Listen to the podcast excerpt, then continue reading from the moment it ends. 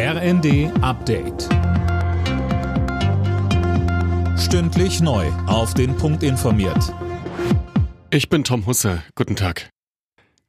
Die Ampel streitet gerade über ein Ende der verbliebenen Corona-Maßnahmen. Bundesjustizminister Buschmann von der FDP ist dafür. Er sagt, rein rechtlich könnten die bundesweit einheitlichen Regeln auch vor Auslaufen des Infektionsschutzgesetzes im April aufgehoben werden. SPD und Grüne sind gegen einen solchen Schritt. Der grünen Gesundheitspolitiker Dahmen sagte in der ARD, wir sollten jetzt nicht aus der ähm, äh, gewonnenen Situation herausstolpern, irgendetwas übers Knie brechen, sondern einen geordneten Rückzug ähm, hin zu einer besseren Situation nach der Pandemie anstreben.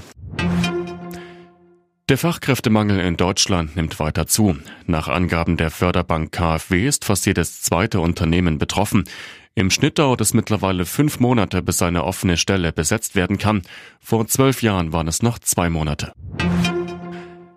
Rekordweihnachten bei der Deutschen Bahn. Noch nie sind über die Feiertage so viele Menschen in Fernverkehrszügen unterwegs gewesen. Imme Kasten.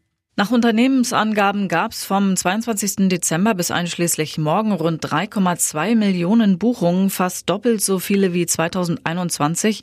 Den bisherigen Spitzenwert gab es im Vor-Corona-Jahr, also 2019, mit 2,8 Millionen Fahrgästen. Übrigens mit dem Ablauf jetzt ist die Bahn zufrieden. Rund um die Feiertage sei der Bahnbetrieb insgesamt stabil und reibungslos gewesen, heißt es. An der EU-Außengrenze kommen zuletzt deutlich mehr Flüchtlinge an als in den vergangenen Jahren.